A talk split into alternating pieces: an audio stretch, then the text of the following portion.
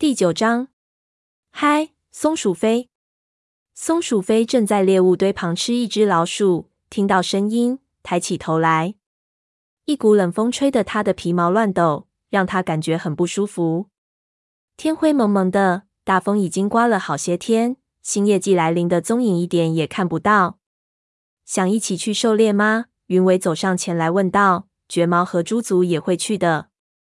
太好了，松鼠飞答应着。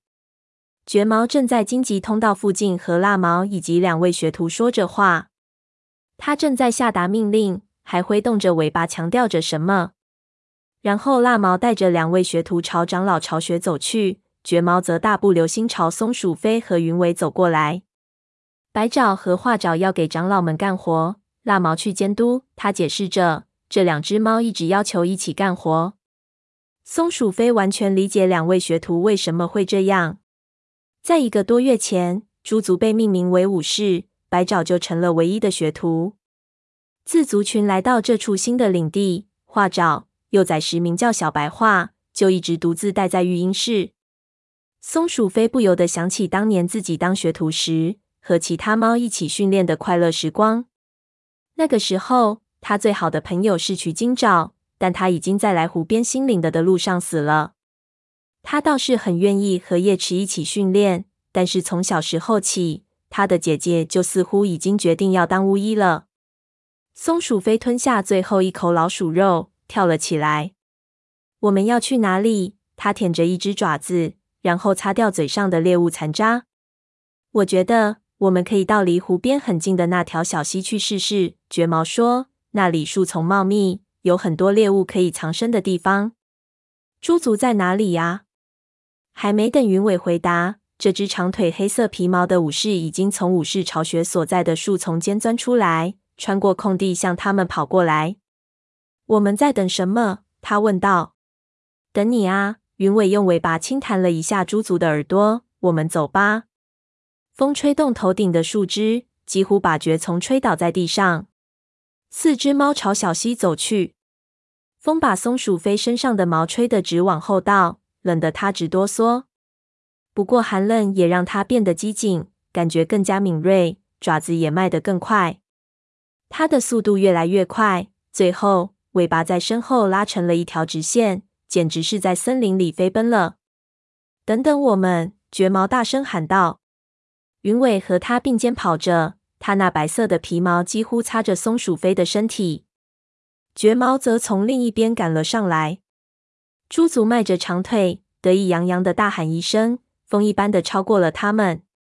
别跑得太远，云尾喘着气说：“会把所有的猎物都吓跑的。”松鼠飞放慢了速度，奔跑让他肌肉舒展，让他觉得有足够的能量去做任何事情。他们在小溪堤岸的高处赶上了猪族，猪族摆动尾巴，示意他们安静。松鼠飞发现他瞄上了一只八哥。只见他拉开狩猎姿势，摆动臀部，慢慢的朝着鸟儿靠了过去。他正要扑上去，风向却忽然改变了，把挡在他和猎物之间的草丛给吹开了。八哥吓得发出一声高亢的警报，猪族急忙跳起来，伸出前爪去抓，鸟儿却展翅飞走了，最后消失在一棵繁密的大树中。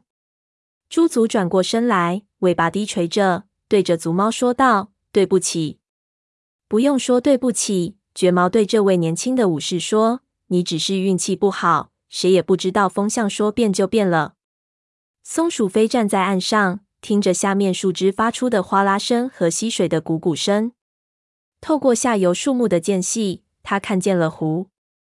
湖面灰蒙蒙的，风吹过时荡起阵阵涟漪。突然，他听见了一个声音。是遇到危险的猫发出的微弱的求救声，但很快什么声音都没有了。松鼠飞还以为是自己幻听。这时，云尾走过来，站在他的身边。“你嗅到什么了吗？”松鼠飞摇摇头。这位白色武士张大嘴巴嗅着空气。松鼠飞看见他的耳朵竖了起来，接着听到他大喊一声：“有入侵者！”是风族猫吗？绝毛走了过来。看着下方作为边界线的小溪，尽管已经是突叶期的末期了，但斜坡上依然覆盖着青草和蕨丛，入侵者可以像猎物一样轻易的藏身。不，不是风族猫的气味。云尾再次吸入那种气息，我闻不出来是谁的。松鼠飞嗅了嗅，云尾说的很对，确实有猫的气息，或许不止一只，但不是四个族群的猫。气味很刺鼻，隐约还有一种青草的气息，而且就在附近。你觉得是泼皮猫吗？猪族说着，从溪岸上慢慢往下走去。站着别动，云尾厉声喝道。难道你想用鼻子去戳蜜蜂窝吗？我们需要先知道对方是谁。他上前一步，大喊道：“谁在那里？出来吧！”松鼠飞扫了一眼通往小溪的地面，肌肉绷得紧紧的，准备随时应对可能出现的危险。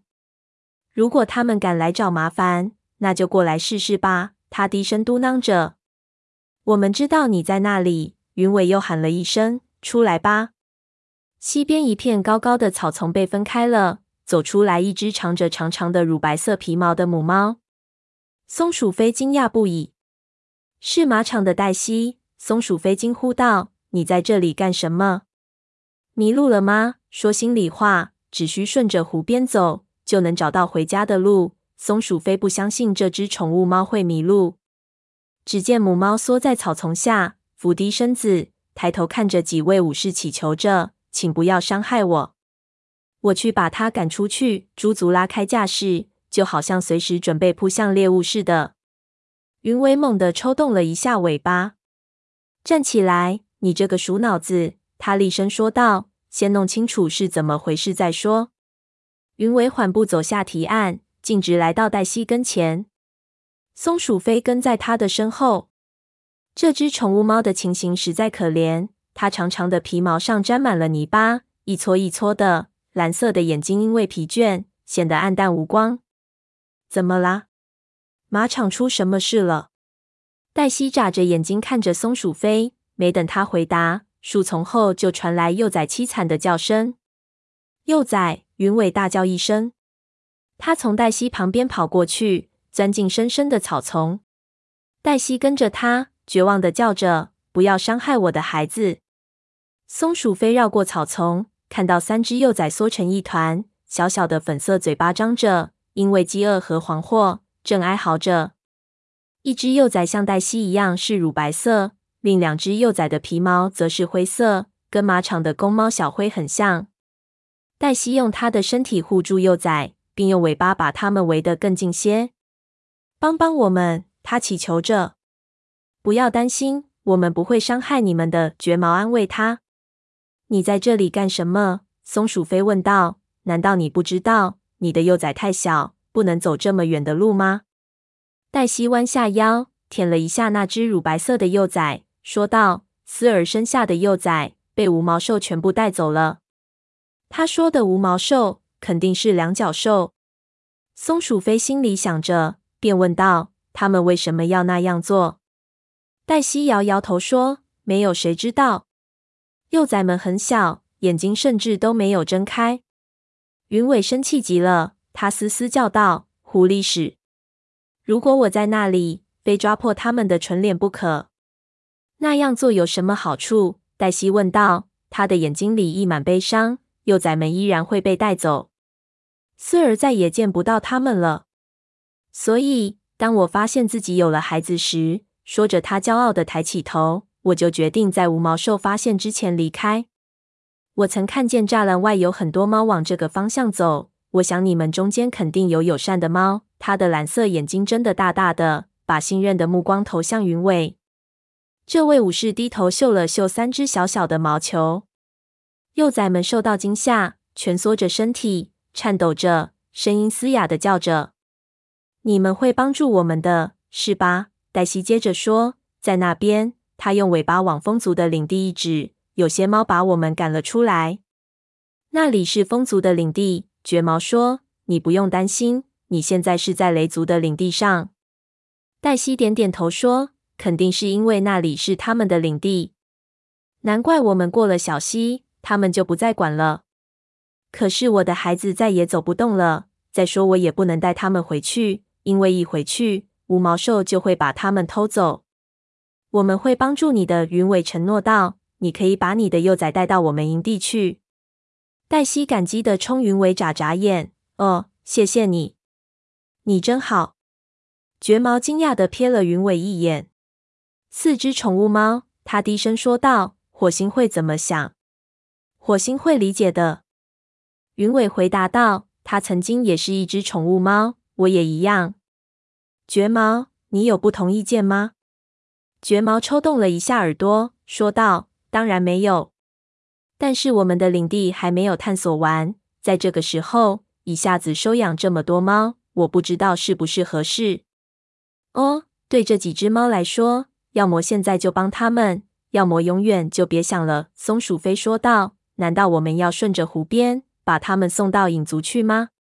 来吧，好吧，我们走。云尾说：“猪族。”云尾招呼还在堤岸上监视边界的年轻武士。我们这里需要你的帮忙。你们三个各带一只幼崽。接着又说：“我来帮黛西。”松鼠飞选了一只灰色的幼崽，衔住幼崽的后颈。幼崽惊恐地哀嚎着，身体胡乱地挣扎着。“别叫啦，我在帮你。”松鼠飞满嘴是毛的咕噜道。绝毛和猪足从剩下的幼崽中各叼住一只，云尾则让黛西靠着自己的肩膀，然后。众猫艰难地爬上堤岸，慢慢的走回营地。松鼠飞走出荆棘通道时，空地上没有一只猫。他朝育婴室走的时候，画爪蹦跳着跑过来，衔着一团从长老巢穴中清理出来的脏苔藓。“你怎么回来了？”画爪说着放下苔藓，好奇的盯着他叼着的那团皮毛。“哇，白爪，你快来看！”这位年龄稍大的学徒跟他前后脚走出长老巢穴，嘴里衔着更多的苔藓。幼崽，他不由得喊叫起来：“从哪里弄来的？”松鼠飞的嘴里叼着猫，无法给他们解释，只管朝着育婴室走去，留下两位激动的学徒大声招呼其他猫过来看。香微云从武士巢穴走出来，看见松鼠飞和其他猫叼的东西，不由得睁大了眼睛。可怜的小东西，他激动地说：“快带到育婴室去！白爪，快去叫炭毛；画爪，去告诉火星一声。你是这些小东西的妈妈吗？”香微云问黛西。黛西在云尾的搀扶下，已经磕磕绊绊的走了过来。不要担心，我们会照顾你们几个的。”香微云说道。香微云赶在松鼠飞前面冲进育婴室。把苔藓和蕨叶拢到一起，铺了一个暖暖的、厚厚的小窝。松鼠飞把叼着的幼崽轻轻的放在窝中间，幼崽早已不再扭动身体，放下后仍然一动不动，几乎没了呼吸。绝毛和猪足也把叼着的幼崽放下，黛西在幼崽的旁边躺下，焦急的轻轻碰着幼崽们。白爪说：“这里有幼崽，我能看看吗？”利维把头伸进育婴室。一看见黛西和他的幼崽，利维立刻从荆棘丛中挤了进来，伏在他们的窝旁边。哦，他们好漂亮！他赞叹着。来，让我帮帮你。说着，他开始舔离他最近的一只幼崽，来回揉搓着它的毛，好让它暖和起来。松鼠飞很惊讶，利维对幼崽竟然如此感兴趣。他这才发现他已经胖了好多，连气息都不一样了。他肯定是怀了绝毛的孩子。松鼠飞不由得心想：太好啦！雷族正需要更多的幼崽。黛西、利尾和香微云在一刻不停地舔着幼崽们，很快就清醒过来，开始呜呜咽咽的叫着，但声音很微弱。等到三只幼崽都恢复的差不多了，拱到肚子下开始吃奶时，黛西才抬起了头。你们救了我们，黛西低声说道。我还以为他们就要死了。育婴室的入口沙沙作响，炭毛走了进来，身后跟着叶池，嘴里叼着草药。松鼠飞轻轻走到姐姐身边，低声说道：“你觉得利尾怀孕了吗？”叶池把草药放在黛西旁边。“当然是了。”他没好气地说，“谁都看得出来，已经半个月了，你都没发现。”松鼠飞抽动了一下耳朵。叶池平时不怎么发脾气，他感觉到姐姐身上从里到外都散发出一种强烈的情绪，但是他无法断定这是什么情绪。炭毛从猪族身边挤过去，来到黛西和幼崽身边，说道：“你们在干什么？聚会吗？没什么事的猫，都出去，让我们喘喘气。”松鼠飞最后看了一眼这些新来的猫，然后和猪族绝毛离开了。刚走到空地，松鼠飞就听见炭毛说话的声音：“黛西，我给你带来了一些草药，让你和幼崽们恢复体力。不要着急，你们都会没事的。”两位学徒正在空地上激动的讨论着，将苔藓就丢在身边的地上。在育婴室外，云尾正在向火星汇报。周围有几只猫也在听。松鼠飞看见黑莓长也在其中。这只虎斑猫耷拉着脸。不过话说回来，这一段时间黑莓长一直都是这个样子。黛西的到来搅扰到的可不止他一个。你想让他们待多长时间？橙毛问组长。火星甩了一下尾巴，说：“那取决于很多因素。他们想待多长时间？”我觉得黛西不想回到马场。云伟说：“两脚兽把思儿的孩子带走了。黛西自己生下孩子后，为了保证他们的安全，就决定离开了。这倒算个正当理由。”火星说：“你意思是让他们加入族群？永远的吗？”黑莓长的声音明显的带着挑衅。四只宠物猫，松鼠飞立刻感觉一股愤愤不平的情绪从喉咙里涌了出来。火星曾经就是只宠物猫，它的身上还流着宠物猫的血呢。难道黑莓长忘了这一点？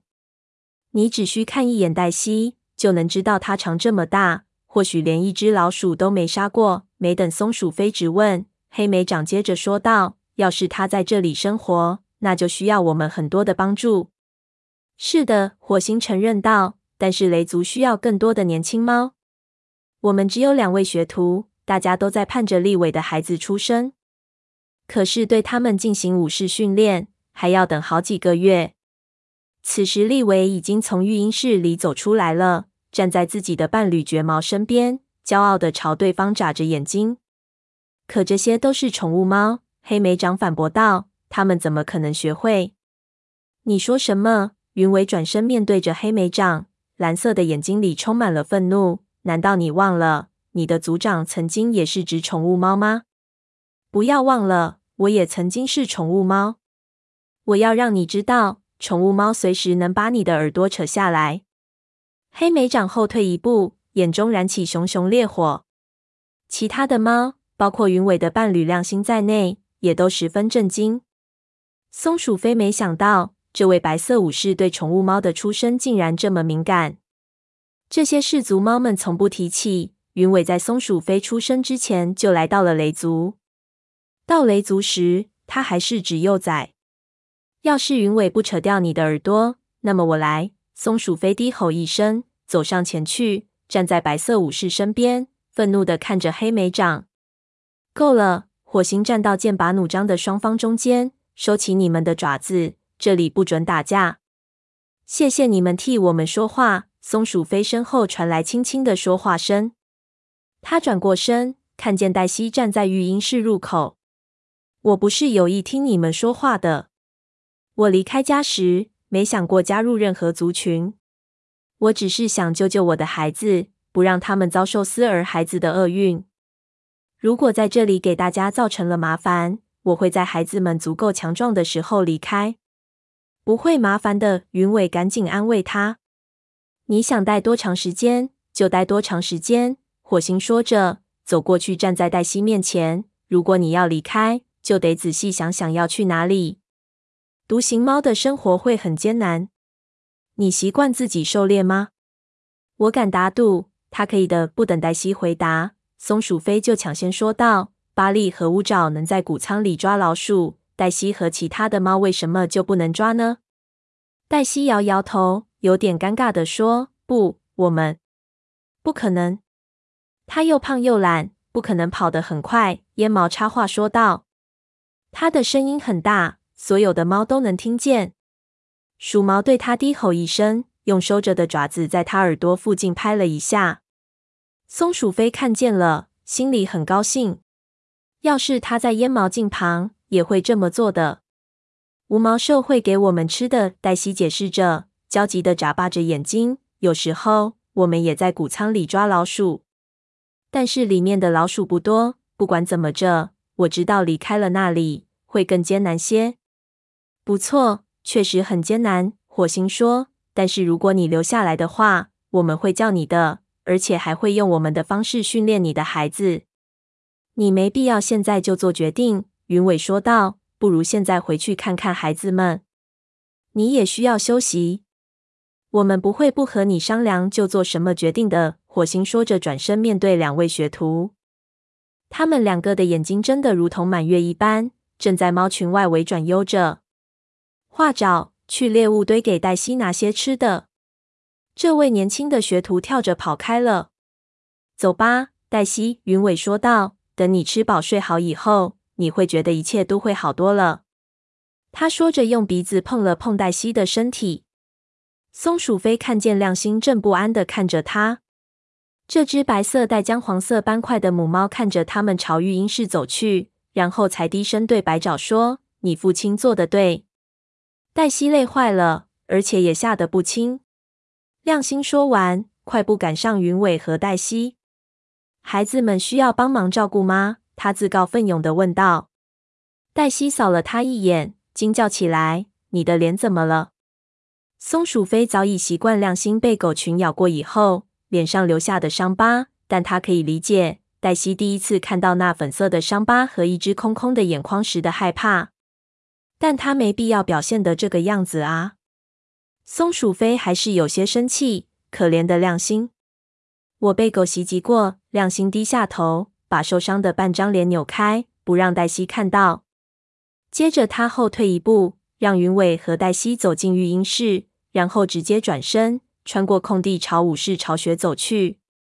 你想去狩猎吗？身后传来蜡毛的声音。松鼠飞吓了一跳，听起来你们巡逻队似乎没有机会带回猎物啊。是的，确实没有。松鼠飞承认道：“我们现在就去。从现在起，我们会需要更多的猎物。”两只猫朝荆棘通道走去。蜡毛接着说：“要多养四只猫呢。”松鼠飞对他声音中的温情很受用。对新来的猫，他比黑莓长热情得多。况且黑莓长对宠物猫还颇有微词。我自己还算半只宠物猫呢。他不由得想：黑莓长，难道你觉得我也不该成为武士吗？松鼠飞低头跟着蜡毛穿过荆棘丛，不再去想黑莓掌。黛西来自哪里并不重要。雷族的猫因为饥荒和长途跋涉死去了很多，年轻的猫非常缺少。黛西的到来正是他们所需要的。